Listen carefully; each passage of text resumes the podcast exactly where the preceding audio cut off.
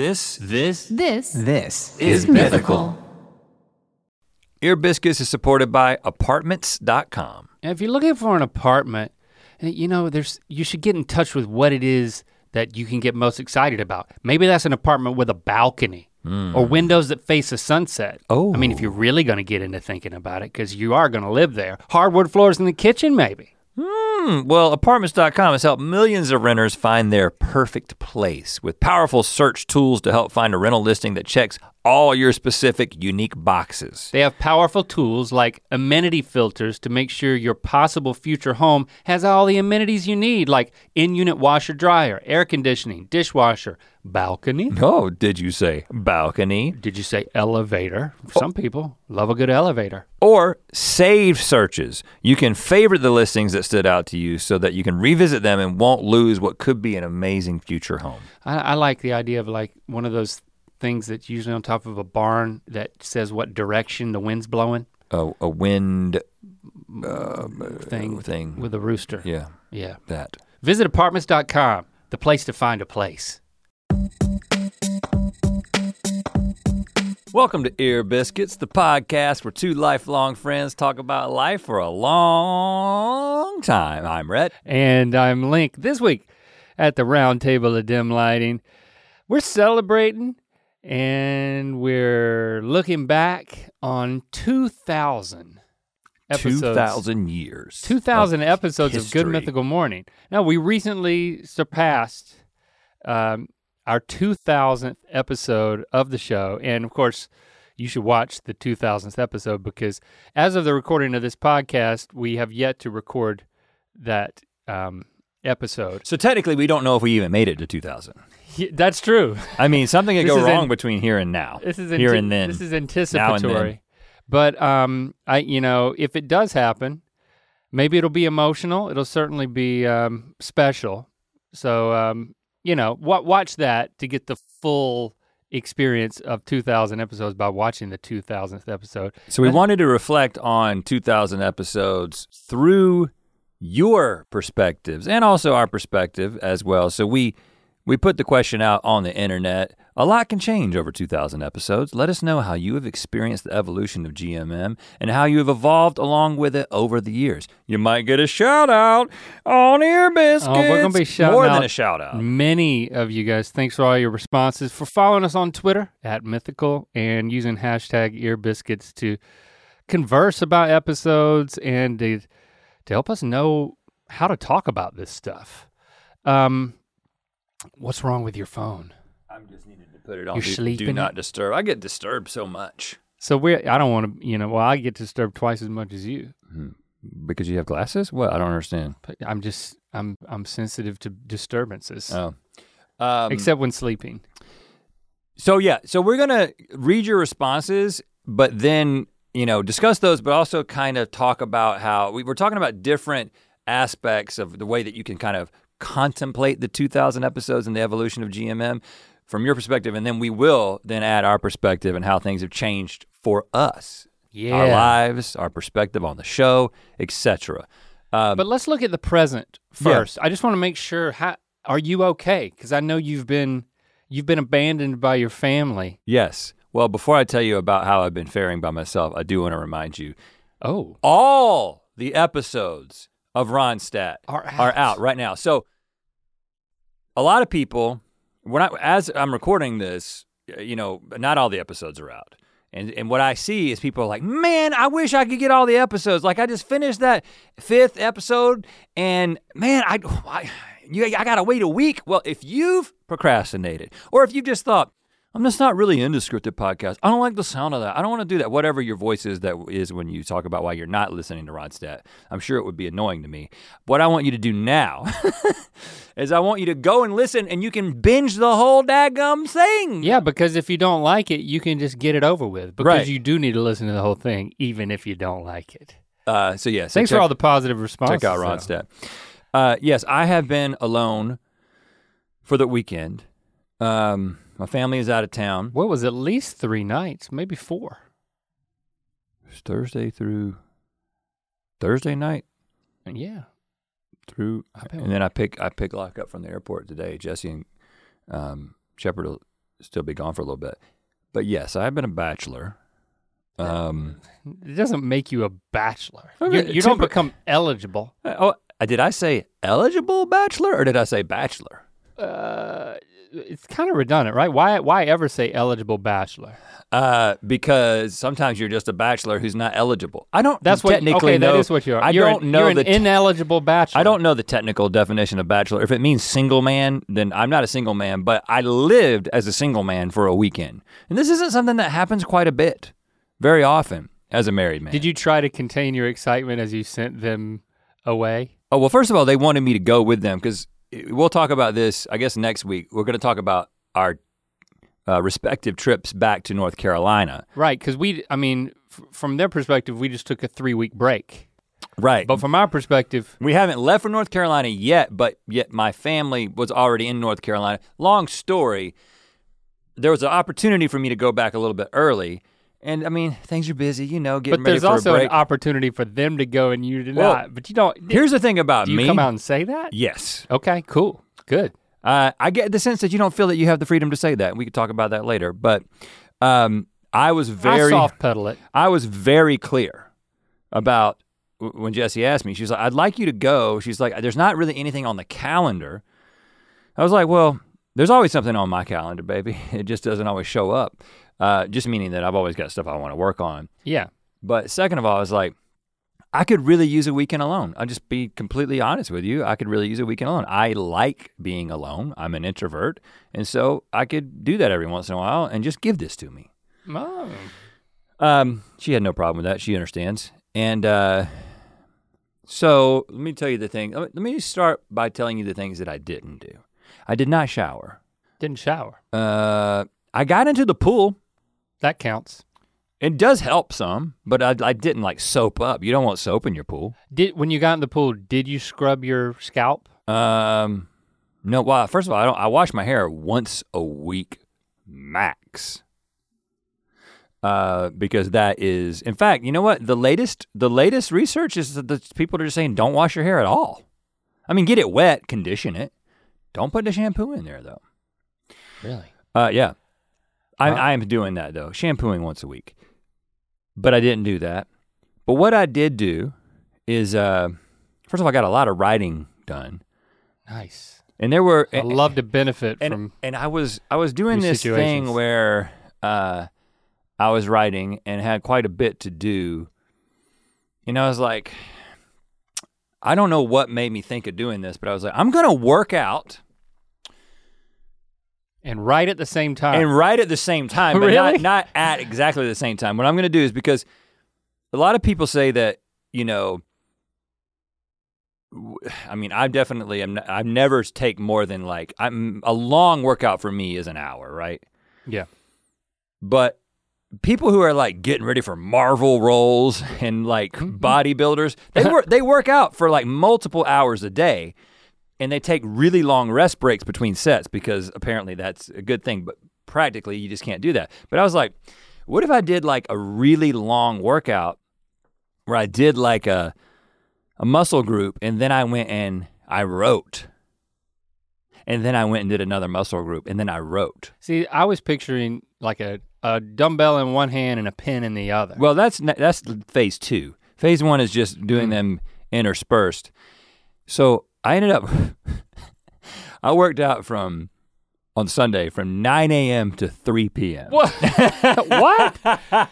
Yeah, I mean, now That's th- crazy, the total amount of working out was probably an hour, right? Because it was just like, let's do some bench press, and then it was like, let's go up and let's write another scene. It was write now, another when, scene. when you were doing the bench press, were you thinking about? Was the writing continuing in your brain? Yeah, I would go and I would work things out in my mind, and I would like I would talk out loud to myself, and I would be like, okay, but if this happens and this, and then I would go back and I would write a scene. Talk out loud to yourself. And then when you were writing the scene, were you grunting as if you were still working out? No, I, Oh. Hmm, but let well. me just tell you, I feel like I'm on the precipice of maybe developing a system The that I could workout writer. that I could sell.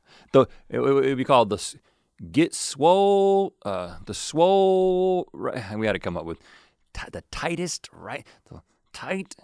Um, get your body tight while you write. I don't I don't know what we got to work on. We got to wordsmith that, but it's going to be a program. There's going to be your DVD, while you write on spec. There's going to be DVDs. Uh, going straight to DVD, just like the thing that we're writing. um, This is like a this is like a well, it's not really a master class. It's more like a uh I don't know, bastard class. well, that would yeah, you would have to. Uh, that it, it's based on the idea that the writing is good, which is T, TBD.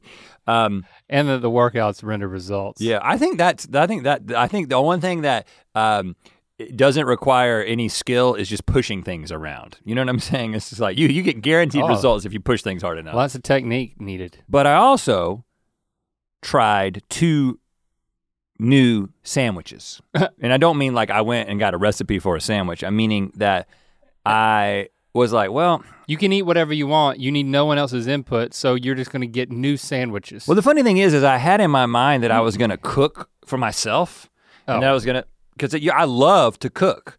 But I but like with all the working out and all the writing, there's only so much time in the day.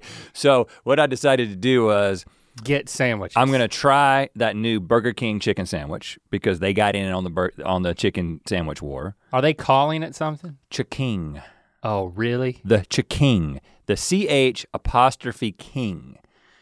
Um, and also interestingly, part of their campaign was a little bit of a dig at Chick Fil A because I don't know what they they said something like a certain portion of the profits from this sandwich or whatever are going to are going to LGBT causes. Oh. So they are basically just like get a little jab to Chick Fil A, um, I which, think that which makes I, it appreci- I appreciated. Yeah. But um, Can you taste the inclusivity? it's good. Uh, I'm just judging the chicken. Um, it's kind of gotten to the point where, and we had that McDonald's one on the show, and everybody was like, "You guys didn't have the sauce on it." Yeah, they didn't put much sauce on it at the local McDonald's that we that we tasted it from, Mm. so it wasn't that great. No. But you know, it's sta- it's basically Is it as big as the Popeyes? Is it as breaded as the Popeyes? It is as crunchy as the Popeyes. By the way, I've given up on Popeyes. You, you can't. I just can't beat the Chick Fil A chicken sandwich. You know, um, social social causes just isolated for a second. Right, but here, but I think the argument most people are making is, well, okay, maybe they haven't made it taste as good. That there are it, there are so many alternatives now that you just don't you don't even there's you don't have to tempt yourself with it. You know, and I think that Popeyes has not had the lasting power, and I have to assume that Burger King can't, hasn't topped it. Burger King got very close to Popeyes, but they're kind of dis- definitively a different chicken sandwich.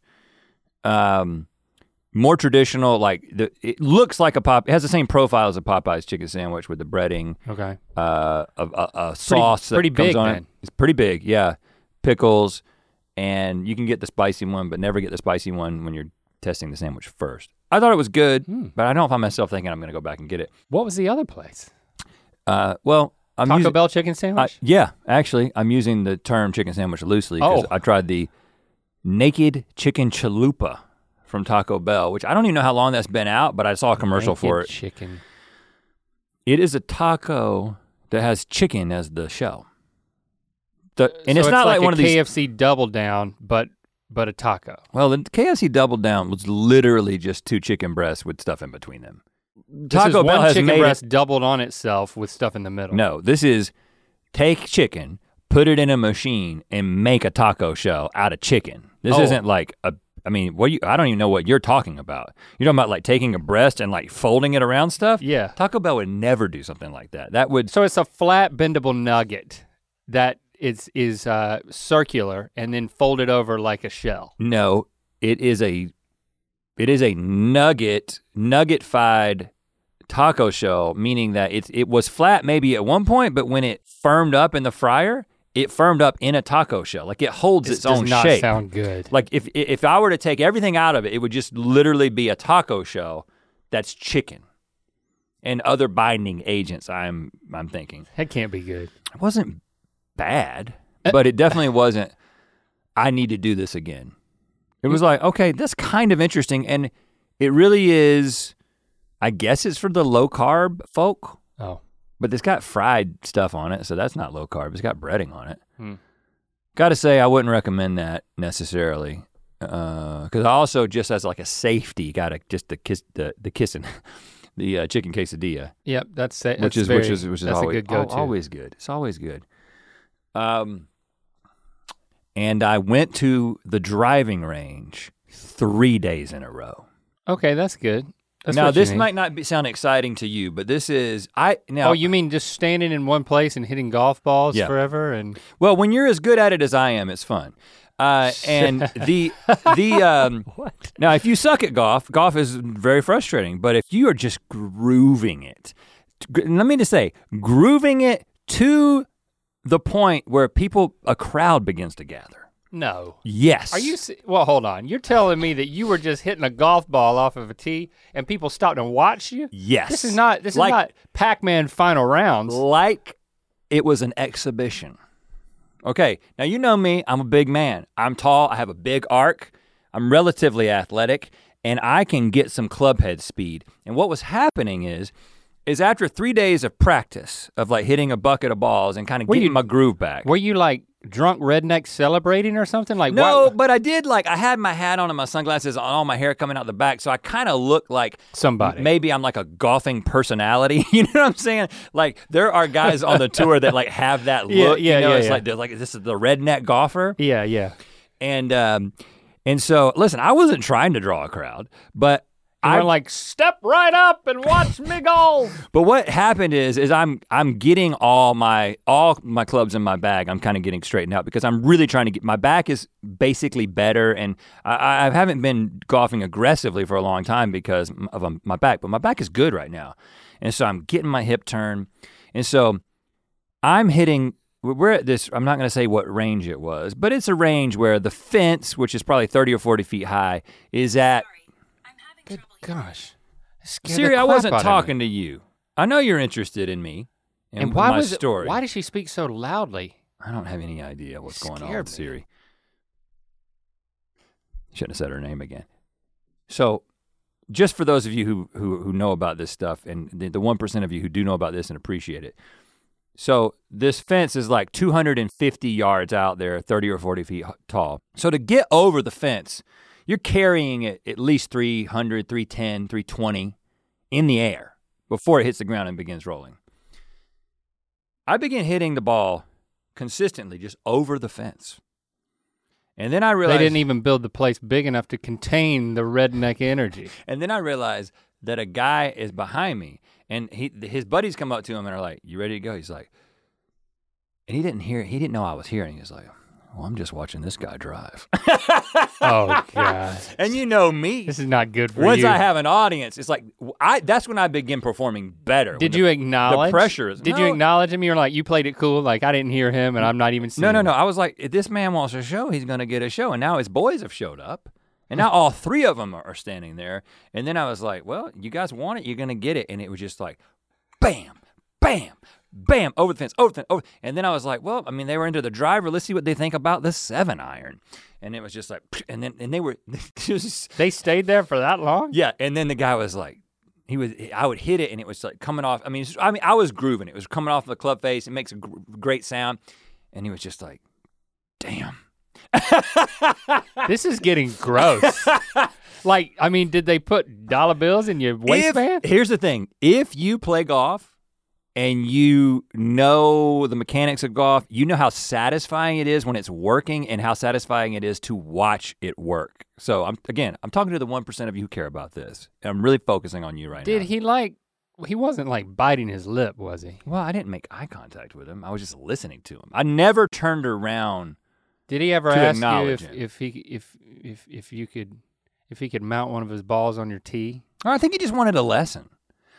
But I was like, but I was prepared to be like, hey man, I don't teach. I just demonstrate. uh, anyway, I'm, I'm, I mean, I'm, I'm hey, that's a t-shirt. I mean, wear that t-shirt to uh, your top golf session. I don't want to build it up too much, At but least- it was, at it- least I was Top on Golf fire. Has a freaking has targets to hit. well, I was picking targets. That sign, that sign, over the fence. Were you pointing? Mm-mm. You can't do that. You can't Babe Ruth it out there. No. He would know that you were watching. You never had a conversation. You never acknowledged their the audience. No, because I wanted to be in the zone. And I was in the zone. I didn't want to be broken out of it. that's funny. So anyway, I had a great weekend. I mean, I get what I what I realize is what that if something would have gone wrong? Like if you would have fallen, or like fall. you would have pulled something, oh, and then like they were watching, you'd have had to, you would have acted like nothing would have happened. No, I would have asked for help. Help me, help, help But me I out. just had a, a glimpse of what, you know, I've been married for 20 years and what my life would have been like if I had never gotten married. It would be no showering, lots of Mm. ineligible golf, dirty bachelor. uh, eating a lot of fast food and working out and writing and having basically no day or night rhythm. It was like nothing is, it's just what happens, happens. It's probably not sustainable, Okay. but it was a hell of a weekend. Wow, I had the worst weekend ever. Why? because I ended the weekend with you uh, ce- ce- celebrating Lily. that was fine. Um, that uh, well, that was great. It was fine that you were there. no, it was great. It was a it was a horrible weekend because our internet went down, Hmm. which means our lives w- grinded to a halt. Uh, no ability to communicate at our home because our cell phones only work through our internet because we have no cell service at our house. So we were cut off from society. It was like we were camping, but we couldn't even start have a fire. It was bad. Yeah, that sucks, man. It was bad. You could have come to my house. I have lots of internet, and uh, I mean, there's a lot of room too, multiple rooms. I thought about it. I mean, we went to the Creative House one night just to watch something. uh, you know, what? the Creative House is a good backup for internet, Yeah. and maybe like the apocalypse. So I'm I'm glad you had a good time, and I left you to it. I was in misery, internetless misery. Yeah, I don't know how you did it. Ear Biscuits is supported by the Farmer's Dog. Dogs will eat basically anything you put in front of them, and if you're Barbara, you will like seek it out off of tables, counters. That that woman is crazy. uh, that woman being my dog. Uh, so it's important to be putting the right kind of food in their bowls. Right, and when you care about your dogs as much as we care about ours, you know, a thoughtful approach to what goes in those bowls makes sense. Yes, the farmer's dog is real, fresh, healthy food with whole meat and veggies gently cooked in human grade kitchens to preserve their nutritional value.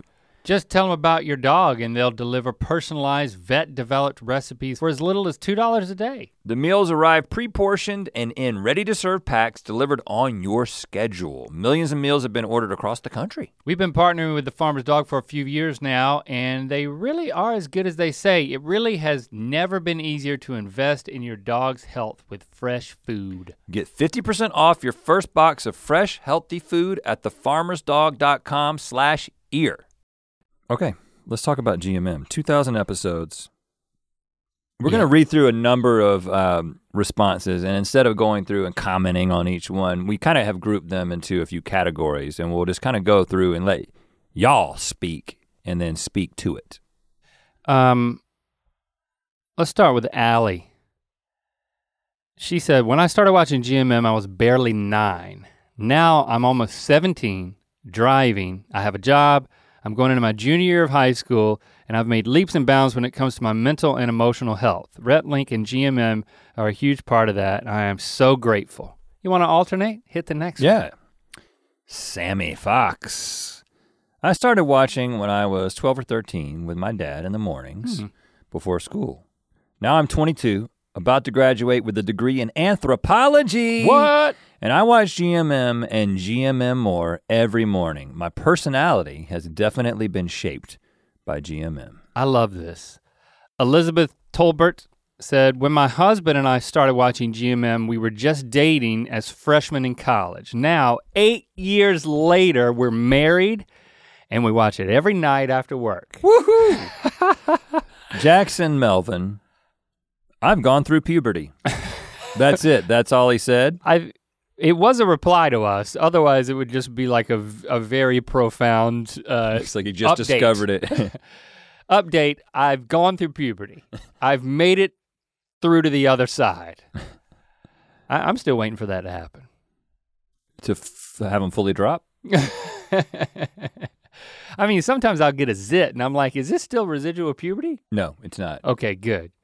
Bohemian maiden of mythicality uh, said, 11 years ago, I was an awkward youth watching after school, and now I'm a slightly less awkward adult who shares GMM with my three year old son. Hmm, hmm, hmm. He has apraxia of speech and makes the ASL signs R and L for Rhett and Link whenever he sees the YouTube logo on the TV. it's something magical to have created something so enduring and stable, yet ever evolving and growing, uh, which we'll talk more about later. I hope to teach my son to emulate that in his own life. Congrats on achieving it. Thanks, Bohemian Maiden Yes, of. Mythicality. Richard Lonsdale. When I started watching GMM, I had short hair, clean shaven, was in my 40s, and hardly anyone had ever heard of my former job. I now have long hair, long beard, in my 50s, and everyone is a virologist except me. and then his next tweet was, I started watching in early February 2020. Wait, what? Okay. so basically, he So he was in his 40s. He was like 49. yeah, now he's in his and then he turned 50, but his, you know, his his hair grew out. His look totally He, changed he, because he, of the he pandemic. did the pandemic uh, Okay. haircut thing. This is more of a pandemic change than like an evolution while while watching. I think I've actually seen uh, Richard tweet some things about. He's a good. He, he's uh, if I'm not mistaken, because he is a you know an actual Former virologist. virologist? No, he is a viro- virologist. Oh. he's not former. He's just saying basically he's not. He's not everyone currently is working now. in it. No, I think it's a joke. Oh Everyone's a, everyone thinks they're an expert on this except for the guy who is the expert. no, he said, "Have you ever heard of my former job?" Oh, former job. You're right. Okay. Well, yeah, but everyone does think that they're a virologist. But uh, thank you, Richard. Virologist. Yeah, however you say it. Robin tweeted, I've been watching y'all since 2015 and you raised me when no one in real life was. I'm now 18 and just graduated, living on my own and still wake up and watch y'all every day. Uh, you are also the only reason I have Twitter. Oh, well, I guess we're the only ones reading this. I assume you don't have anybody following you. Maybe you have people following you. I don't know. Let's leave that out of it, Robin.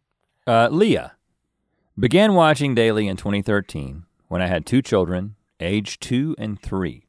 In the time since then, I've gotten married, adopted four cats, had another child, and the oldest, who was born the same day as Lando, is now heading to middle school. Wow. It it is so crazy to to hear these responses of people and how much their life circumstances changes, how much they changed as people. You know, going from being in grade school, weathering middle school to being high school, going from uh, being in school to graduating high school, going off to college, like dating, getting married. I mean, we're at the top of the year. We're going to celebrate. It'll be the 10 year anniversary of Good Mythical Morning. So we've, so we're, you know, we're at like nine and a half years Right. to get to 2,000 episodes, and there's, it's just, it's quite a phenomenon that, you know, being on the inside of it, like from our point of view, like looking out at this, it's, it's so nice to hear because I just, you know, and it's nice to stop and celebrate in this way and think about what, how much has changed, how much people go through. I mean, you talk about puberty, people sitting there watching and becoming adults. Well, that's the thing that's so interesting to me. And again, I very little of what we've done has has I mean, a lot has been strategic, but a lot has just been what we thought we wanted to do, right? And when it came to the show and the direction of the show. But it's we've whenever everybody asks us like, okay, well, who's the show for? And we can ne- we never have a real great answer for that because we're like the audience is very broad and that seems like a cop out when we say, well, sometimes the family will come up to us and we don't know who's a bigger fan, the kid or the parent. And the funny thing is is in so many of your answers and lots of ones that we just read, there's something very cool and I'm I'm not taking credit for it. I'm saying it's just we kind of stumbled into it that we created a show that you could grow up watching and not feel like you were growing out of it. That you could Yeah. transition from a child to an adult. You could transition from a student to a spouse, um, and still call it a part of your daily routine. And that is, it's just really cool to see. And I mean, when we started the show, it was again, it was after we moved out here to LA. We, you know, we we had all of our kids, but we were we were starting a new career, and we were like, I mean, we started we did the television show, and then we kind of relaunched our YouTube career on mm-hmm. the on the with Good Mythical Morning as like a big part of that. But it, I mean, we we've changed a lot as well e- even though we were already married and in parents and you know but the kids were so young and now you know the first few episodes the well the first few seasons we would have all these stories about our lives like learning to live in Los Angeles, taking these kids to play dates in the park and like the stories from Christy and Jesse and everything that they were going through. It's like um, we were we were sharing where we were in our lives at that point with GMM being so conversational. And then I mean a lot of the conversation has shifted to ear biscuits, but so much has changed about us. I mean, look how much older I've gotten. Look at this. Look at this. Look at this gray hair. You know, it was I think the reason we were when we when we were committed to developing an audience on YouTube at that time, I think our instincts said we get we have to reach a younger audience, and we had been doing that since the beginning of YouTube. We were always older than everybody else, give or take. We were always the old guys. Who was getting traction on YouTube and developing an audience. So we knew we had to reach people younger than us and and and really embrace that side of ourselves. Well, and I think there was a time, and I, I don't, uh, there was a few conversations about this. Um, and I think a lot of it was precipitated by you deciding to stop dyeing your hair. Which was relatively late in but the, so in GMM, many people, but so when we had conversations with people, what we noticed, especially when we had like conversations with people who might be considering another project or like somebody who was in marketing, maybe brand that we were going to work with. Whenever we told them how old we were, they were like, "What?" They they always thought we were younger that we might were. we were probably in our 20s. Uh, even when we were in our late 30s, they thought we were in our 20s. and we felt like that was an advantage. Yeah, and we were like, "Well, to- okay, we got to work really on We got to hold on to that." But then there was a what you know, as the relationship developed between us and you guys, and the way that sort of entertainment and especially you know social media and YouTuber relationships with fans have evolved, and uh, it's become much more of like a family, and there's much stronger connection than there was when we started. We just started seeing the way people would talk about us as dads, often uh, in a like making fun of us, whether it was dad humor or you guys are my internet dads. we were not hiding our age as well as maybe we thought we had to in order to be as successful as we were. Yeah, and like, again, maybe this was, not as much of a and it wasn't. It wasn't as. Um, again, I don't want to overstate. Right. It wasn't like, oh, we can't let them know how old we are. Like we were, we were ha- fine to tell you how old we were. We just thought that if you thought that we were younger, then that was probably an advantage. And I think there's Especially been a the gray shift. hair thing. Yeah, Yeah, yeah, that that was like that decision point. I mean, I think we did have this discussion discussion, but it was it was kind of like, come on, who are we kidding? By that point, it's like I just I I can't carry on with this dye job, and I think it looks horrible. It didn't. I didn't think it looked bad at the time, but of course, In retrospect, looking it back, did, like, oh, it's, it's- very dark. Yeah, I just cringe. I did it myself. Yeah, yeah. Like, and I would get we always did our own own hair for there some reason. There was a couple of times, like maybe four times, that I I went to a shop. I went to a real trendy Silver Lake stylist, and uh, he he colored my hair. Did You he had- tell you like, uh, you you you you've been No, doing he like wa- just for men and like why? uh, he was he was a soft spoken dude, very nice, and he did he didn't you know he didn't he wasn't too opinionated. Hmm. But I had confidence. Like he's the guy who gave me my uh, my new haircut. Oh, got it. Like this is before we met Anna. right. uh, who helps shape our coiffs now. Yeah. So yeah, he he cut my hair. Uh, it was at the place was called the Foxtail. I'm pretty sure, something like that. Tail. It's got a tail and a fox in the title. Um. So he. So I trusted him because he's the one who like gave me my new hairstyle. Boy, that was. I mean, that was a that was a big risk because it's like I need I need to get rid of this boyish hairstyle. But then when I was like, you know what, I'm tired of coloring my hair myself. You can do a better job than me. Then I, I realized I just didn't like sitting there and people walking in and out and seeing me getting my hair colored. Like that was I just didn't like that experience. Like that's why I wanted to do it at home. But then yeah, once once I was like I, I can't keep this up. That there it's going to have to change. And then we had the conversation. It's like, who are we kidding anyway? I mean, it's like this is actually being more of myself. I need to Yeah. embrace this and it's not going to impact. Are people watching because they think we're younger than we are? Because if they Really? are, if we're holding on to that, then that's gonna that will go away. Ear Biscuits is supported by Mountain Dew. We all get bogged down with the mundane tasks of life, especially this time of year. But isn't it time you take a break from your normal, boring routine? Don't just sit on the sidelines and watch life go by. Get in the game with the bold tropical lime flavor of Mountain Dew Baja Blast. You can be having a blast anywhere. Having a blast at work, having a blast in traffic, Okay. having a blast while you file your taxes. What? No, really, we mean it when we say anywhere. With Baja Blast now in stores everywhere, you can be having a blast whenever and wherever you are all year long. So what are you waiting for? Pick up an ice cold Baja Blast today at a store near you and for a limited time with every purchase of Baja Blast in stores and at participating Taco Bell locations, you can collect coins for a chance to get Baja gear or a Taco Bell deal. This swag is available for a limited time only, so do not wait. Grab a Baja Blast and start having a blast right away. No purchase necessary. Open to U.S. residents 18 and over, subject to official rules at BajaBlast.com. Ends June 15th, 2024, void where prohibited. Yeah, it's like we need to we need to rip that band-aid off. Well, because you talk about your hair, which I mean, you know, is obviously different, but uh, definitely, especially as we've gone back uh, for the Mythical Society and we've done these um, react to the early videos. I don't know what it when it was, but for a lo- for the longest time, if I went back and watched uh, an early Rhett and Link video, I kind of was like, I basically look the same, but my hair has changed.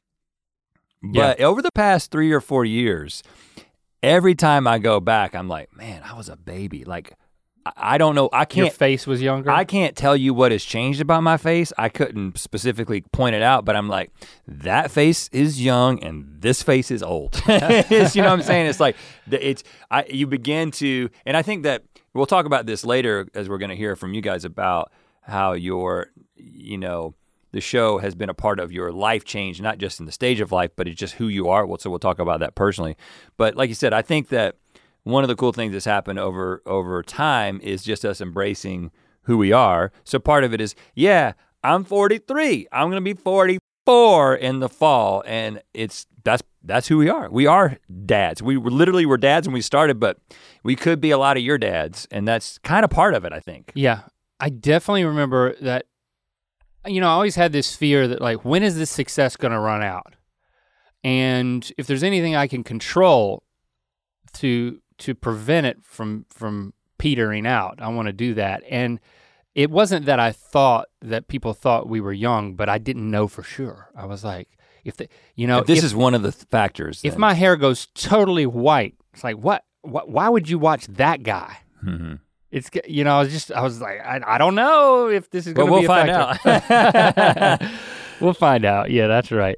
Um, but I I'm just glad that we have such a wide range of people watching because we stopped just catering to a younger audience, and as we talk about the evolution of the show, we became more we came into more of our own. We came into more of ourselves completely, and I think YouTube started to gain more older people would watch YouTube. People who were more of our contemporaries, Yeah. you know, would go to YouTube for different things and discover our show and realize that, hey, th- this can be for me if I'm, you know, if I have kids, if I'm older, if I'm, re- you know, if I'm retired, what if I'm a retired virologist? And the funny thing is, is now YouTube as a medium is feels kind of old.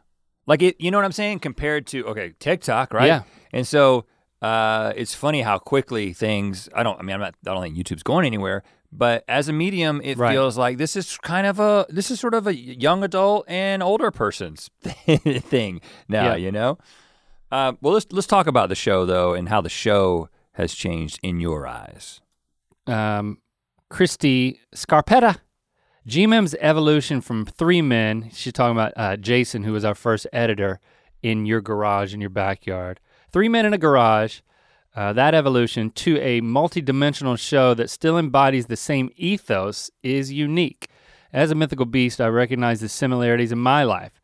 I've had to adjust, develop, or start over, but my core remains unchanged. Hmm. GMM's adaptability with stability is wonderful. Wow, this is like kind of a Oh. mission statement that Dang. we've not really articulated, but thank you. And I think it's Kirsty. Oh, yeah, sorry, Christy. I called you Christy. Kirsty.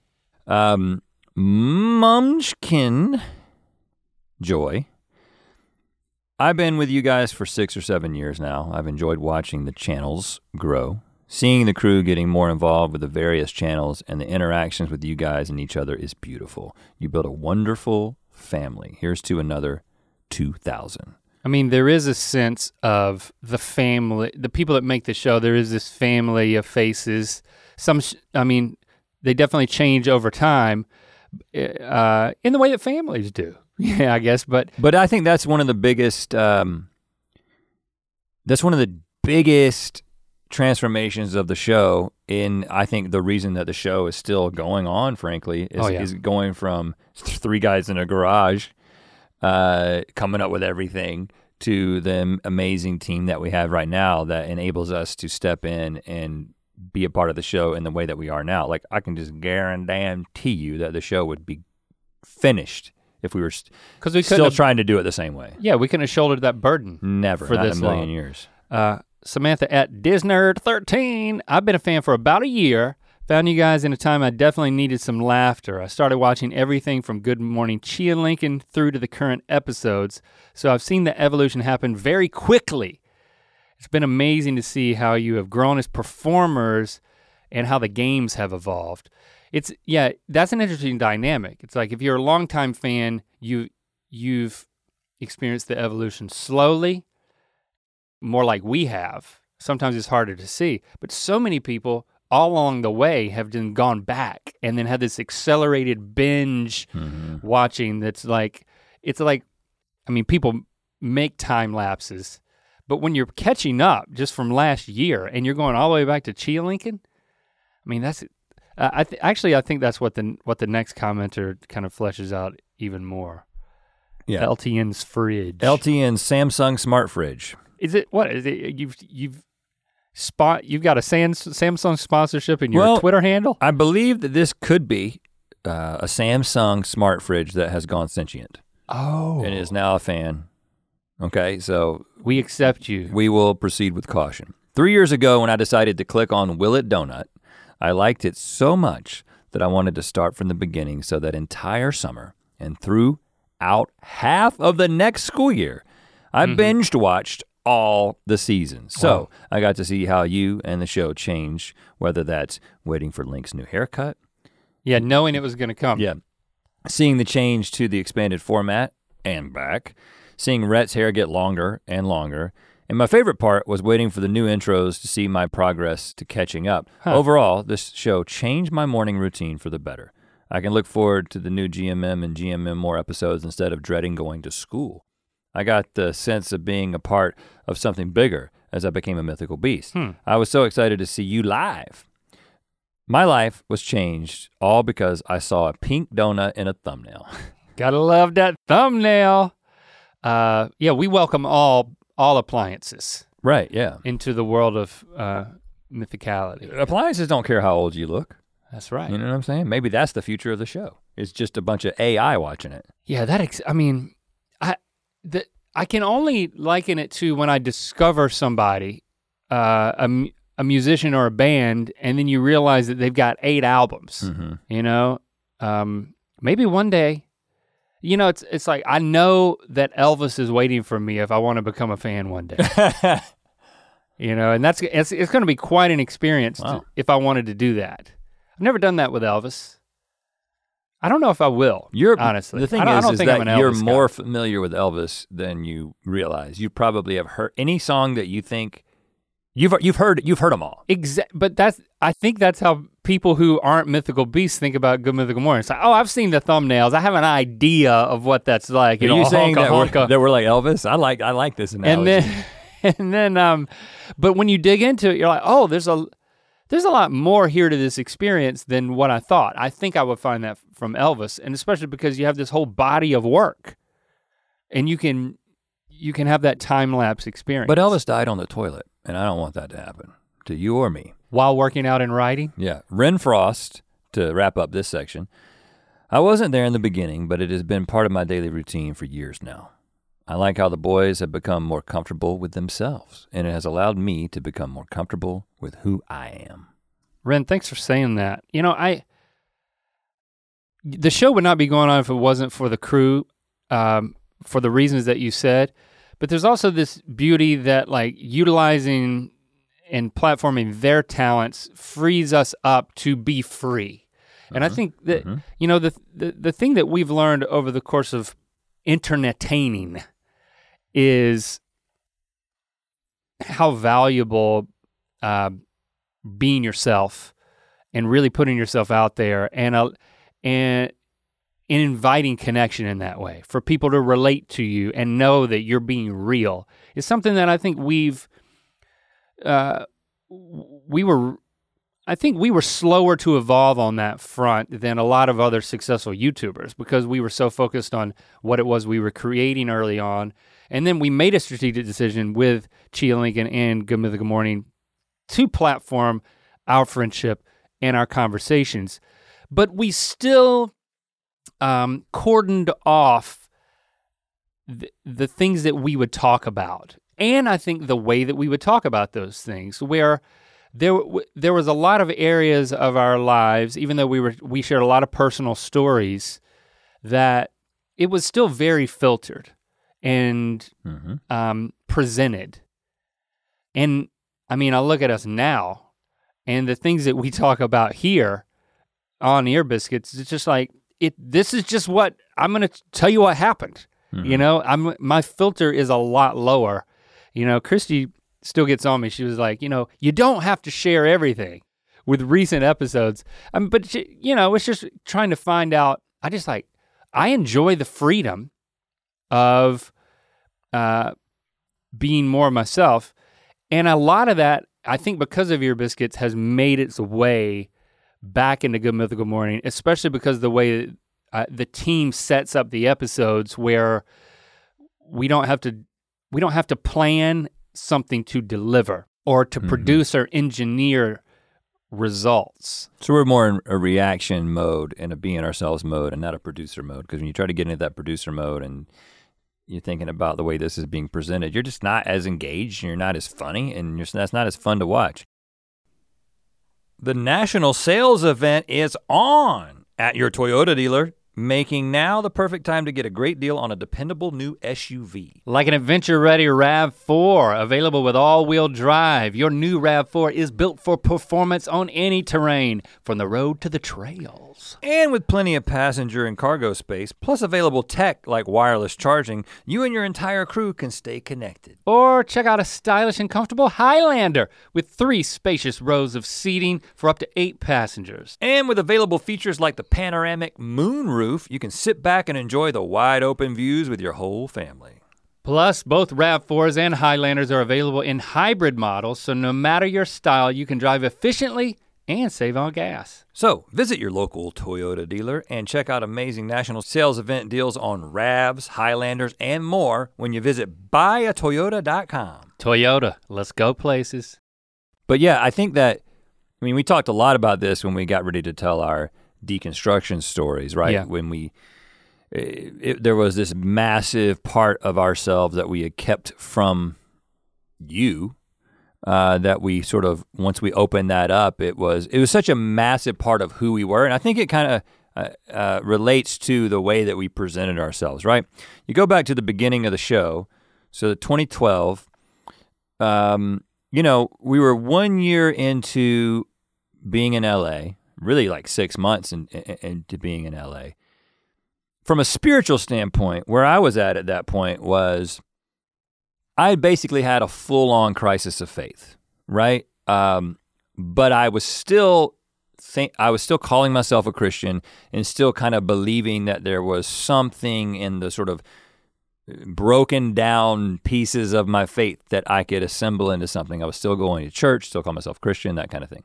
Still had certain beliefs about Jesus and but a lot it was super shaky, but I in in you can speak to where you were at, but it, you're pretty similar. You were going to Yeah. church as well. And, Yeah, I, uh, I would say I was in a very similar place. And yeah, it wasn't the type of place that you wanted to process that publicly. Right. You know, especially having never processed any of it publicly before then. It was like, And also that's the the, last internet- point. The internet was a very, very different place 10 years ago. A- Oh, yeah. Meaning that there's very few people who were talking that openly about what they thought about everything. It's like now everybody tells you what they think about everything, and you're almost expected to say what you think about everything. Very Hmm. different time. Mm-hmm. But we kind of opened up this personal window into like our stories and our friendship, but we were still in this kind of. Um, the default is to make this family friendly. Like now, the interesting thing because we talked about this, we and, and and I think what we've said in the past is we're like the show evolved in terms of its rating, in terms of its fam- family friendliness, and it's over the years it's gotten less family friendly, whatever that particular term means to you. Uh, and I think that the thing that we've said in the past is this is related to the fact that our kids have our kids have been growing up with the show, and so our standards have changed. I, I think I don't remember, but I would venture to guess that I was the one that articulated it this way because I felt like it. I felt like we needed an explanation, and I felt like, for me at least, this was a true, but still partial explanation that I gave at the time, which was, you know, I like to, uh, as my kids get older, I think I think there's a parallel with the sh- with the show aging up along with our kids because I think about like I want them to be able to watch it and it be the type of thing that I'm comfortable with the things that I'm I'm saying and the things that we're doing and the the angles we're taking, the jokes we're making that uh, I can watch it with my family. And as my family gets older, then those th- that those standards um, start to loosen. Mhm. Um, And I, I'm and not that- saying I- it's, it's, I- it's not I that it's, described it that way and I left it at that. and it's not that it isn't true. I mean, for me, it's not really true because I've always let my kids kind of watch whatever they wanted to watch, even from a pretty young age, and so they were uh, they were already experiencing and watching things that definitely went beyond the line that GMM even goes across today when they were younger. So there was an incongruity there for me, but to, and also one of the things we've I don't think we've ever shared this, but like you know, even when we were Christians, even when we were like neck deep in evangelicalism, our personal unfiltered conversation with each other was I say 90 to 95% identical to what it is now in terms of how Yeah. much we curse. Yeah. Like we we cur- like we've cursed our entire lives. There wasn't a moment there wasn't a time in which in my private life with my best friends and with my wife where I didn't curse, right? And even in front of my kids quite a bit. Like that's just how I have always talked and I never thought that cursing was some like sign of faith, but we had just this I, I- idea I, that was a little more conservative than you, but but yeah, it was the type of thing that in in so that evolution it wasn't like whenever we our our beliefs started to change that we got more loose lipped, we cursed more. No, Or- it's and, like and also with innuendo, which I think the we we we, we Yeah. still don't curse on GMM, and the reason we don't curse on GMM is because if you do curse, you even if you curse and bleep it, you automatically get put into a different category on the platform, and you don't get served to as many people. So you don't get you know you don't get as many views, and our business doesn't work the same. So we're going to continue to be family friendly, but when it comes to the innuendo, the jokes that go over the kids' head, we've always been super innuendo heavy in our just conversations with each other with- person, with privately. personally. Absolutely, yeah, yeah. I think what what you're seeing on GMM now is how we would always joke amongst the you know Yeah, just privately amongst friends. But now, I mean, like Ren was saying, we're more comfortable being ourselves on camera. yeah. And so that's, you know, a more honest reaction might sometimes elicit uh, a shit that then I think they had to cut around a few times Yeah. because like we're we're actually so comfortable behind the desk and not just in Good Mythical More, but especially in Good Mythical More, that we're just we're reflecting who we've always been in that way. Yeah. So it's not an it, but it is so it's just an evolution of how we're presenting ourselves that It's more of a opening the door to who we really are more than it is to changing. And the funny thing is, when you see it from the outside, and also you kind of know our story, you're you, like, you oh, think these, there's a correlation. these guys left the faith, and they've got and they've gotten more and more crass. It's like, well, I've kind of always been crass. It's just now I'm just don't think that it matters that you know that. But what I will say, just in case you're getting like, oh, are you guys are you guys gonna keep pushing things? Like, I feel like where we've gotten on Good Mythical Morning is a, it's honestly it's about as far as you can go before you begin getting categorized differently. And so Right. I think that we we have no desire to go any further. I think that there's the right amount of innuendo. Uh, on on the sh- on Good Mythical Morning and Good Mythical More, but I, you know, maybe there's an opportunity in other venues for that, and uh, that's intriguing. Mm, mm, But- mm. Um, yeah, for for GMM, I think we're. I mean, th- we dance a little bit around this line, and like so, sometimes we're still pulling back. We're not just pushing, pushing, pushing. There's some we, we're pulling back We from do, some things. It's like you know what. Uh, some some jokes just end up being distasteful. we're not trying to provoke. Like, okay, that butt chugging joke thing was Yeah. like, okay, if I had to do that over, I wouldn't do that again Right. because it was okay. We can pull back, but we're open to trying things because it's it's more. We're just comfortable being more of ourselves And and, that- sometimes pushing some and stuff. that might mean that some people are less comfortable with letting like coming in at this current season and letting their kids watch with them but our desire is that for most people who kind of are you know let their kids watch like PG-13 movies or whatever you're going to be able to let your kids watch like we don't we're not trying to make GMM an adult show GMM is it is a family show but when I say family show what I mean is that no matter what part of the family you are the child the parent, the grandparent, there's The- something that you can connect with. you can enjoy it. Yeah. And if you were to be offended, you're too young to be offended, Right. or you're or you're getting a little bit of an education. Right, that's our role. Realizing something you need to you need to figure out. But I, I mean, the I think the biggest evolution is just because of ear biscuits. It's kind of had this r- retroactive impact on the show, and also realizing that that's it resonates with people Mm-hmm. you know and i think as we get into more user comments uh, that becomes clear so a generally distanced rennie may at loudspeaker i found gmm in the few months following the breakup of my first serious relationship i was conf- it was a confusing time because a lot of who i perceived myself to be stemmed from who my ex was so when we parted it felt like I wasn't allowed to be myself anymore. Hmm. GMM was the first thing I really enjoyed that was my own. It taught me that it was okay to be weird and that I was allowed to like whatever the heck I wanted to like. That be, that being myself was absolutely fine. It led me to find other things and people that I really enjoyed. Further to that, seeing GMM go through its many formats taught me that it's fine to try and fail so long as you're moving towards something better. These days I'm happier and by no means perfect, but I like to think I'm constantly moving towards something better. Thank you for that. That was a three tweeter. um, from Mythical Peach. I started watching in 2018. I was on disability leave because my anxiety had worsened. I was so depressed.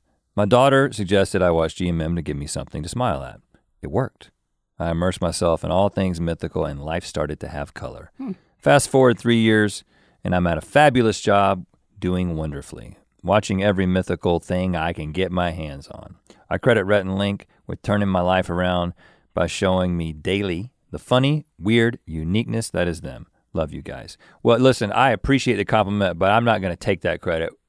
We're going to give that credit to you for the uh, the uh, the changes that you've made in your life. But we are glad that GMM was a part of it and that we were along for the ride. Yeah, that's that's that's awesome. V slash Robin said I first subscribed when I was 16 or 17 years old, and this month I turned 23. In that time, I have gone from hating myself, realizing I wasn't straight and gender binary, sad all the time with no clue for my future, to a job I love, knowing I'm a non binary lesbian, loving myself and working out, understanding my mental health issues and helping them overall being happier and better. The darkest times were when I was 18 or 19 at uni when I had insomnia, anxiety, and possible depression with no effort to even watch YouTube. I refound GMM last year and it's my daily positivity dose. V slash Robin. Yes. Thank you. Joe, Minnesota Joe, that is. I am more honest about who I am now, especially in the last 18 months. in the deconstruction episodes. Mhm. I no longer feel like I failed my family or am a bad person just because I didn't fit their definition of good. Hmm. In good times and bad, I have looked to, to the GMM family to share in celebration and in mourning. I lost my best friend this year to COVID and felt so alone. The daily episodes kept me going through those first few weeks. It was my version of putting one foot in front of the other. Joe, thanks for sharing that. I'm sorry for your loss of your best friend, and Mhm. uh, yeah, it's just, I mean, we we get a lot of messages, we hear from a lot of fans, and you know, over the years, especially when we were touring too, but to to know that what we make is is such an integral part of people moving forward with their lives whenever they encounter um, resistance or um, uh, hardship or bottom out for one reason or another. Uh, never could have imagined. Uh, just a couple more, and then we'll unpack some of this. EM Emma Bowl 93. I've learned to be more confident in myself as we have all grown to love each other and you guys in this community. I found it really impactful that self love was a prominent feature. I have learned that what I wear, how I act, and what I do is an integral part of my personality. And it's very encouraging for me when expression, in all senses of the word, is included in an episode of GMM. And hey, just yourself be if weird is you, and that's pretty cool. Thank you, Emma. And finally, Nina Knifik. Over the years, GMM helped me through a breakup, then college, then surgery, graduation, changing friendships, therapy, and self acceptance. As the mythical experience moved forward, I grew stronger, wiser, and happier. And GMM connected me to the mythical hive mind. Oh. Got a little creepy there at the end. Uh, again, that's that refrigerator talking. No, but this is, you know, I, I think we when we started this, we we said that thing the very beginning, the very first episode. You know, we want you to, we want this to be something for you. We want this to be a part of your daily routine. part of that was just good marketing. You know, it was just like we Yeah. we want you to see this in this way because when you be, because we're going to keep giving it to you. We're going to give it to you the same time every day. So many decisions that we made. Again, they were made because we just kind of figured. Seems like something that's not happening on YouTube is a reliable show. Like people are getting content. Some people are doing it daily, but you don't know when it's going to upload. You have to go to their Twitter to see when them say, "Oh, 17 more minutes and it's going to be up." Yeah. We were like, Reliable. can we make something that is dependent in the same way that you can tune into a television show that you like? So let's upload this thing at 6 a.m. Eastern Standard Time every single day without exception. Unless there's some crazy technical problem and it's only happened a few times out of 2,000 episodes. Right. Let's talk to the audience as an individual for the most part, right? We're talking to you. We're uh, a certain distance from the camera. Like we we made a very conscious choice to be like, this camera, I can't, I don't know what the, I think we use like a, we use a lens that is, that kind of approximates a human field of view. Now we haven't really talked about this before and it wasn't um, super intentional, but it was, it was something that was kind of g- behind our intentions and sort of a gut instinct that we want this to feel like you're sitting across from two people. Now, when you watch t- a t- typical television show, when you watch a newscast, if you've ever been in a studio where they're making a television show, and this was the case when we shot Online Nation, we're like, why is the camera so far away? Like, why is the camera 30 to 40 feet away sometimes on Online Nation? Well, that's because I mean, for the newscaster thing, you know how would you meet the newscasters at the at the state fair? I mean, I'd wait in line to meet Greg Fishel, the meteorologist. I'd wait an hour to meet that guy, multiple years in a row. And then you get up there and you're like, I am, I'm close enough to shake his hand, and that's too close to a meteorologist. Right. that's too close to uh to an anchor.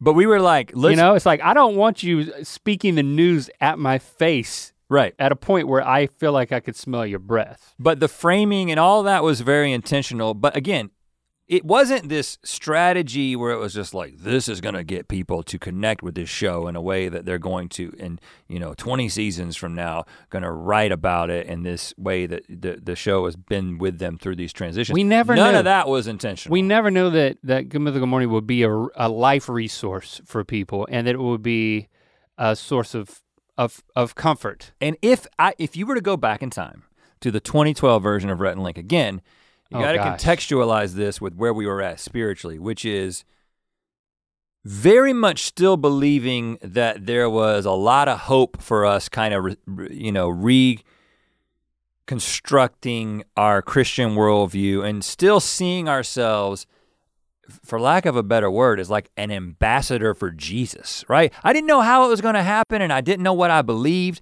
but I still had this hope that I was like, I'm still in this position. I'm been given this platform.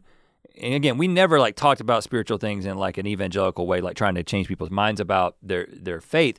But it was, but we still saw ourselves as like maybe being in the traditional Christian understanding a light, right? In that way, in a very particular way, right? Like standing up for Jesus and God's word and that kind of thing. And if you honestly, if you were to read some of these comments and people are like, Ba- if you were to travel back in time and read us those comments when we started Good Mythical Morning, you guys helped me with my transition. Uh, and, and now I, you know, I'm comfortable with the fact that I'm not straight and that kind of thing. It, it, we we would have been like, what what is going to happen? Like, what is this? What is this show going to become? Are we like, is this show going to become like the modern day version of Sally Jessy Raphael or something like that? Like, I didn't know. Dr. Dr. Phil and his brother Phil. Yeah, I would not have known how to predict what the show would become hearing people talk about it in this way. Uh, obviously, You might, you know what? You could have sent us emails like these emails are from the future, and it could have just been like, you know, you helped me figure out who my real father is. Like, you helped me resolve my paternity issues, and then we realized that Maury no, this is just our show became Maury. it's like that. It could it could have gone that way. Apparently, like that's how drastic things have developed. And if you had said no, the reality is is that you're still. Let me show you an episode from the year 2021, and you would see like again you like uh, communicating the fact that you were literally ingesting ramen noodles up your butthole. Um, it, Yeah, so, how so is this it- bringing good into the world? How is this edifying people's lives? And it's this. I don't think that particular segment did, as you No, it acknowledged didn't. earlier. It didn't. It We didn't. That didn't You know what? that won't happen again. Right. Yeah. Sorry about that. But yeah, it's like we we didn't we didn't calculate it. We couldn't have anticipated it. But we we've experienced personally the freedom of being more of ourselves, um, and and sharing that honestly, and not presenting a packaged version of ourselves. Now, we still do that. Even even here on the podcast. Well, I mean, we still there's things we don't share a lot of times because they're not our stories to share or there's certain aspects of things but we're we're so much more free and it's been so much more rewarding to us personally. And but still it wasn't calculated that oh this is going to resonate with people. Like i'm actually i so many people said i you know i figured out my sexual identity and i had the confidence to come out of the closet or to you know that type of thing. That's to, to have that impact on on people's lives is just is flooring. But even when people say you know what i just i learned to embrace my weirdness Mm-hmm. it in in that person's life that's an equally powerful statement you Yeah. know it, coming from somebody who is weird and it's uh, we harness all of this for comedy and for for entertainment value on the show so it's easy to forget that like it it is a true expression and it does make a difference so i'm really encouraged for all the people who said you know i'm if if someone has a problem with me being weird that's their problem you know right. and that's that's the message that we send just because we're comfortable connecting with each other and uh, there's no real judgment there or very little Yeah. judgment between the two of us right it's it's mostly a celebration and if we're not celebrating what the other guy does we're celebrating the fact that we can turn it into comedy which is kind of the same thing Right. I mean, I feel like I am still, I'm growing more comfortable with the fact that this is how people see the show. yeah Um, I'll admit that this continues to be, it continues to be a struggle for me. Um, I think that for a couple of reasons. I mean, one, there is just this in the same way that any normal person who did something who, that wasn't necessarily designed or intended to help someone, and then you hear that it did help them, it's there's just a human sort of like embarrassment about that. You, you know what I'm saying? Like I think that most people are just a little bit like, I, oh man, I didn't I didn't mean to help you in that way, Mm. and so I, you, the fact that you're giving me credit in this way makes me feel uncomfortable. Um, but then I think there there's a for me there's a second part of it which is, um, a lot of this kind of goes back to the core of, of my personality, the way that I think about things and the way that I think about entertainment, and many of the reasons that I got into the entertainment business because I'm a performer. Right? You know, I'm I'm trying to create things that sort of give me a sense of self worth. We're not going to go back into the Enneagram episode. If you want to listen to it, if you haven't, you should. But just the idea that I'm much more comfortable with people connecting with things that I sort of do as a performance, right? Like it's like, okay, well, we have a song, we have a music video, we have a sketch, and you enjoyed that th- creation, The achievement. the achievement. Uh, but when you start talking about how no, the thing that you're actually connecting with is me as a person, with you as a person, with the two of us and our friendship, and you're kind of moving beyond the performance and the things that we're trying to put out there and the things that are very designed and curated, and you're actually bypassing that. Not that you don't enjoy the stuff that we create, but that you're actually having a more thorough and deeper connection with us as people hmm that feels like something I can't control. You know what I'm saying? It feels like something that I can't manufacture. It feels like something I can't go into a room and conceptualize something. It's just like, no, you're just you're actually just connecting with us as we connect with each other.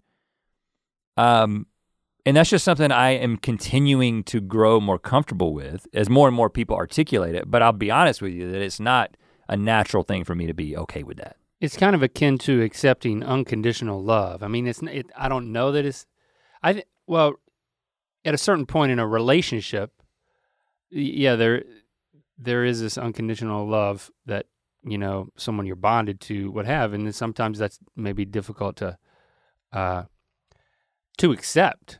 You know, I think it it has been nice to know that like the more that I just embrace my weaknesses and call them uniquenesses, so to speak. It's like I, oh, I discover that I'm accepted for and and celebrated for for being myself. You know, it's like okay, uh, so a casual viewer may think I'm just an idiot, but a, a committed mythical beast will celebrate. It's like you know what he. I want to. I want to be more like that in the sense that I might not want to make say that exactly what he said or do exactly what he did, but the spirit behind it is something that people celebrate. And it it is a freedom that it's like, oh, these mythical beasts know enough of, about me that like I feel safer being myself, even though I know that there's a risk that something might come out sideways because I know that I've got I'm under I'm understood more. So for me, it feels like uh, it actually feels more safe. Oh, I, de- I I definitely feel way safer and way more comfortable than I did 10 years ago. I think the the point I'm making is that there's still this in in and there there's a weirdness to it. Not in the weirdness that you were just talking about, but like there's this thing where even in something as simple as um, again, we don't know whether or not we don't know how emotional we're going to get in the 2000s episode because we haven't recorded it yet, but we have obviously demonstrated that both of us have the capacity to be emotional on the internet. And um, if you think about like, okay, like when we recorded uh, the, the the episode where I got emotional, the most recent one talking about Jesse, right? And it's like there's a weirdness to, and maybe this is something. Okay, when uh, I'll just be honest with you, when I have seen other YouTubers cry, Yeah. some are more known for crying than others. I've always had this aversion to it because I interpreted it through the lens of performance. I'm not saying it wasn't authentic, but like, you know what? It was on a video that was being monetized, that had ads on it, right? And so, and that's the case with us. Like, we get paid, it's kind of a squirrely way for getting, we get paid by the advertisers uh, on ear biscuits. And that's how we're able to make the show and make it a part of our business, right? And then the more we are ourselves and the more comfortable we are, and the more it's like, well, I'm crying right now, not because I want you to see me cry, but because I want to cry. There still is this weird thing that when you are Yeah. a performer when you're on camera, and now you're in. Do you think about the most successful episode? I'm, I mean, I'm talking about ear biscuits now, but just as a way to illustrate this, the most successful episode of ear biscuits by a long shot is the episode about Ben, where we both got really, really emotional talking about him. And so then if you're only listening to the smart fridge out there who's telling you how you should react to mm-hmm. the reaction of the audience, the smart fridge would say, You need to cry more, talk about Ben more, you will get more views and more money. You know what I'm saying? Yeah. It becomes this. I did, that's. I'm not. I don't know how well I'm articulating this, but what I'm just basically saying that the more real we get, the more ourselves that we are, and the more that people respond to it, it gets very weird for me because I see what we do still in a performance context because the more people watch, the more money we get and the better our business is. Do you know what I'm saying? So those are just things that I haven't quite reconciled. I'm not saying I want to not be vulnerable and I don't want to be honest. It's just weird when you put yourself out there and you are accepted. And then you're like, well, I can actually benefit quite a bit from being accepted. Yeah. I'm yeah. taking a risk, yeah, but not really, because if I'm vulnerable in 2021, right. it's actually seen as a cool thing to be vulnerable. We've yeah, we've crossed that that threshold and now we're experiencing that. So now we're knowing what we're having to learn what what the what the parameters for personal health and are and what the what the experiencing that tension and pe- if people say you're so vulnerable. brave you're so brave for saying that i'm like right it's like i guess being vulnerable I guess can but... be a manipulation right so it's yeah so that is the you know that that's the trap we don't want to fall into yeah it's like you want to be you want to be honest, but you don't want you don't want to be dishonest with your honesty. Like if I do a tweet, sometimes I'll do a tweet thread that's especially serious about something that I'm passionate about. Yeah. And then 95 and the reason I'm doing it, honestly, the reason I'm doing it is because I hope that there's a Rhett out there, me from the past, and I'm trying to talk to that Rhett, right? I'm saying, hey man, go ahead, come on over because these things you're holding on to, it's not where the life's at, man. That's that's the process. That's what I'm trying to do. Yeah. But then a lot of our fans who are the ones who follow me on Twitter respond in a this is brave. Uh, you know, I'm I thank you for saying this like and I'm not saying it doesn't help them, but like it makes me uncomfortable because I feel like I'm being rewarded for my vulnerability when I'm literally just trying to say something that will get somebody to think a little bit differently. Right. Does that make sense? Yeah. And so GMM, now first of all, this is much more prevalent on ear biscuits. Um, but I think what you were getting at earlier is that all of this thing that's happening, all the stuff that's happening across all the mythical properties that might be most concentrated in ear biscuits, it's spilling over into the way that we approach Good Mythical Morning and the comfort level that we have when we're on camera. We may be doing something really, really stupid, and we're not going to suddenly make Good Mythical Morning into something where we're talking about political or religious things because we're trying to give you a break from all the bullshit and all the conversation to just have a laugh. But we are being more ourselves in that place I don't know. I mean, and we know, we we've got we're getting better at turning our, like giving ourselves over to that, and th- that is a it's a, that's a performance technique to say with cameras here, we're with crew in the room, with plans being made and producers' expectations and our own expectations, we're learning to just go into a flow, an artistic flow. And and it's so there's it's still a performance but it's a but it's a personal one, and yep. and uh, I'm encouraged that more and more people are noticing, and that the show is evolving in that way that it you know as much as we seem to be dependent on food to get people to click on the show, it's like click for the food, stay for the friendship is like what we started joking about because yeah. it's like there's still a core that in in that comment earlier think it was Kirsty's comment about how we're, you know, we've changed so much, but we're still, there's still, we're still who we are. Yeah. So much of us is still the same, mm-hmm. and our our relationship is still the same in the in the right ways. That like, it, you keep coming back to that, and yeah. and I'm just glad that people see it because we didn't we didn't know that's what we were presenting and we didn't know this. We were creating this environment, Yeah. and that that we were inviting this community to be built around the things that are being made at Mythical. Um, and I'm just, you know, the people that are becoming Mythical Beast are, you know, they're they're great people. You know, they're people who actually they it what they they like us too. It's not they're not great because they like us, but it's um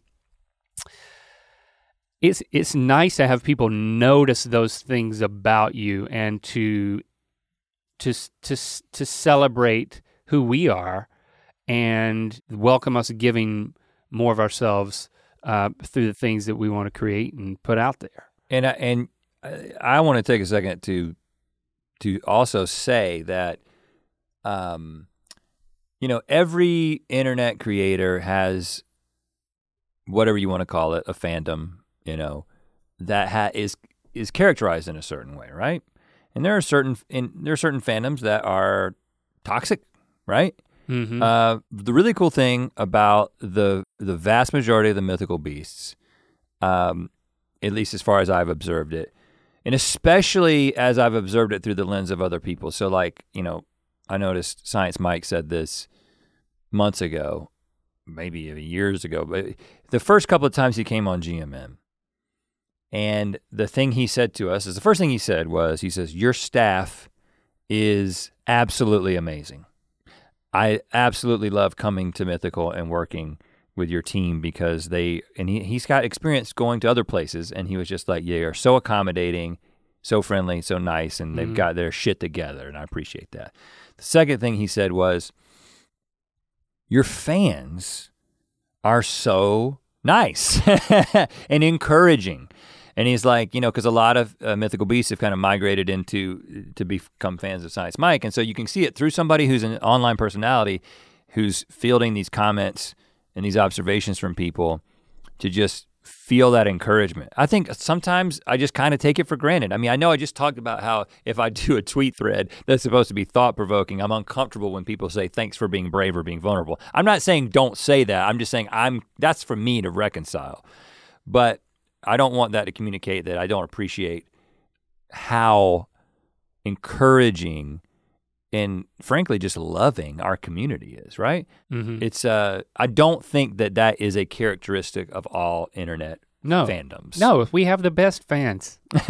yeah. I mean, we I mean, we have the best community of fans. There may be some that match it, but I don't think there's any that that surpass it. You know, and um, I think we wanted we if you would ask us what kind of community we would have wanted to build, like when we were just getting started, it would be like the most comedically critical people that still like us because Right. they will think that we are the funniest thing ever. Yeah. The fact is, we're not the funniest guys ever. We're not. We're I, not. I really wanted to be, but I'm just slowly realizing that I'm not. because we're not the funniest, but we're funny and we're other things too that people uh, people relate to. hmm We're we're a lot more just like normal humans who aren't always the funniest, but there are other things too when it matters. Yeah. I'm not going to say that our fans have just noticed that in us, but I think they've inspired that in us too because we've started we it's a relationship that we've started to understand that there's an opportunity for us to be the best versions of ourselves as we continue to tell people to be their mythical best. So we continue to evolve. So many things have things changed drastically since the beginning of Good Mythical Morning. And it's so it's not the stances we've taken as much as it's the honesty in the evolution that we've experienced. Um, as individuals, as friends, and also as a community.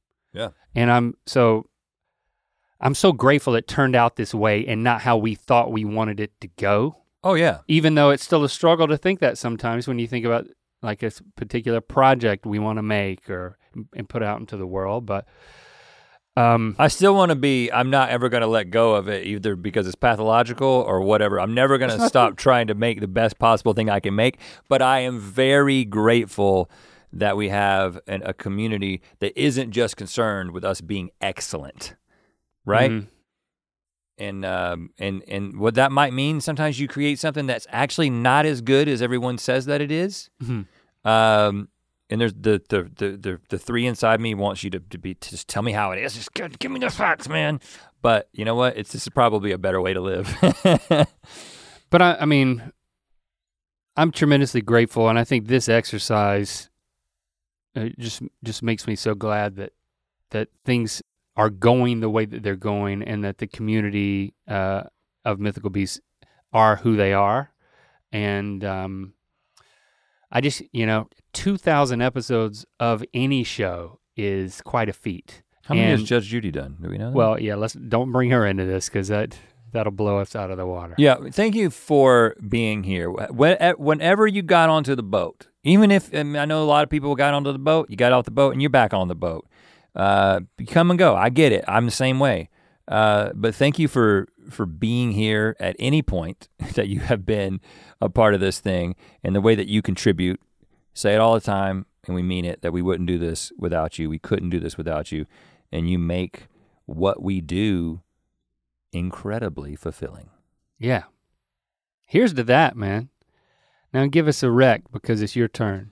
Oh, yes. Okay. So, as we come out of the pandemic and we begin to party once again, if you're going to invite people over to your home to party, first of all, play music, not you personally. Oh. Like if you if you got a gathering of people at your home and you're not there's not a soundtrack, you've missed a giant piece of the puzzle. So first of all, rectify that. That's my first rec. The second rec is without thinking, you need to play a particular band called Khruangbin, okay? I'm going to spell this if I can remember. You can have to help me. K H R You U A N B I N? U A There's a N G in there. So just remember the K H R to begin. U A G B I N. Khruangbin. It's a Thai word. I, I didn't know this. It's a trio from uh, Texas. Don't let that throw you off because it does not sound like Texas music. They actually resist being categorized because what I would have said is it's just like this, just like funk. It's just just this groove. They're always in this very intoxicating groove. And every single song they've ever made, without exception, is something that you should have playing during a party. Did I introduce you to them or did you introduce I- me to them? 'Cause I, I, I definitely found them independently of you. I don't know if you inter- I don't know if I introduced them to you, but I found them independently. Uh, like they came up on a Spotify. yeah, it started getting pushed and then And I was uh, like, and every time I heard it, I was like, man, who's this old band? Who's this 70s? Ba- is that, that was what I thought. Like the first time I heard it, I was like, oh, this must be an old school band. No, they're making music now. a lot And- of instrumental stuff, but then uh, they're getting into more uh, uh, vocals too. And They're they doing did, some They did an album with yeah. Leon Bridges. Um, the Paul McCartney album that just came out. They got they got a song on that, and it's Yeah. it it sounds like a Khruangbin song, and it just has a little bit of Paul McCartney vocal. It doesn't sound the other way Oh, around. Yeah. Well, they did it the right way. And then you know what? For my party, for my for my my hangout party, like that's all we listen to. We put that playlist on. You and the funny thing is, I kept hours. asking you, I was like, is this still them? Because I, yeah, I, I would just do like Khruangbin radio until it'll keep coming back and then it'll start mixing other bands in. you only them. But it was only them. Yeah. And I was like, how many songs can you have that are just amazing? Khruangbin. All right, hashtag ear biscuits. Next week, we're going to get into uh, the longest trips back home that each of us have taken since moving out to Los Angeles 10 years ago. Uh, Three weeks in North Carolina. We'll catch you on the flip side of that. Mm. Hashtag ear biscuits. Let's celebrate 2000.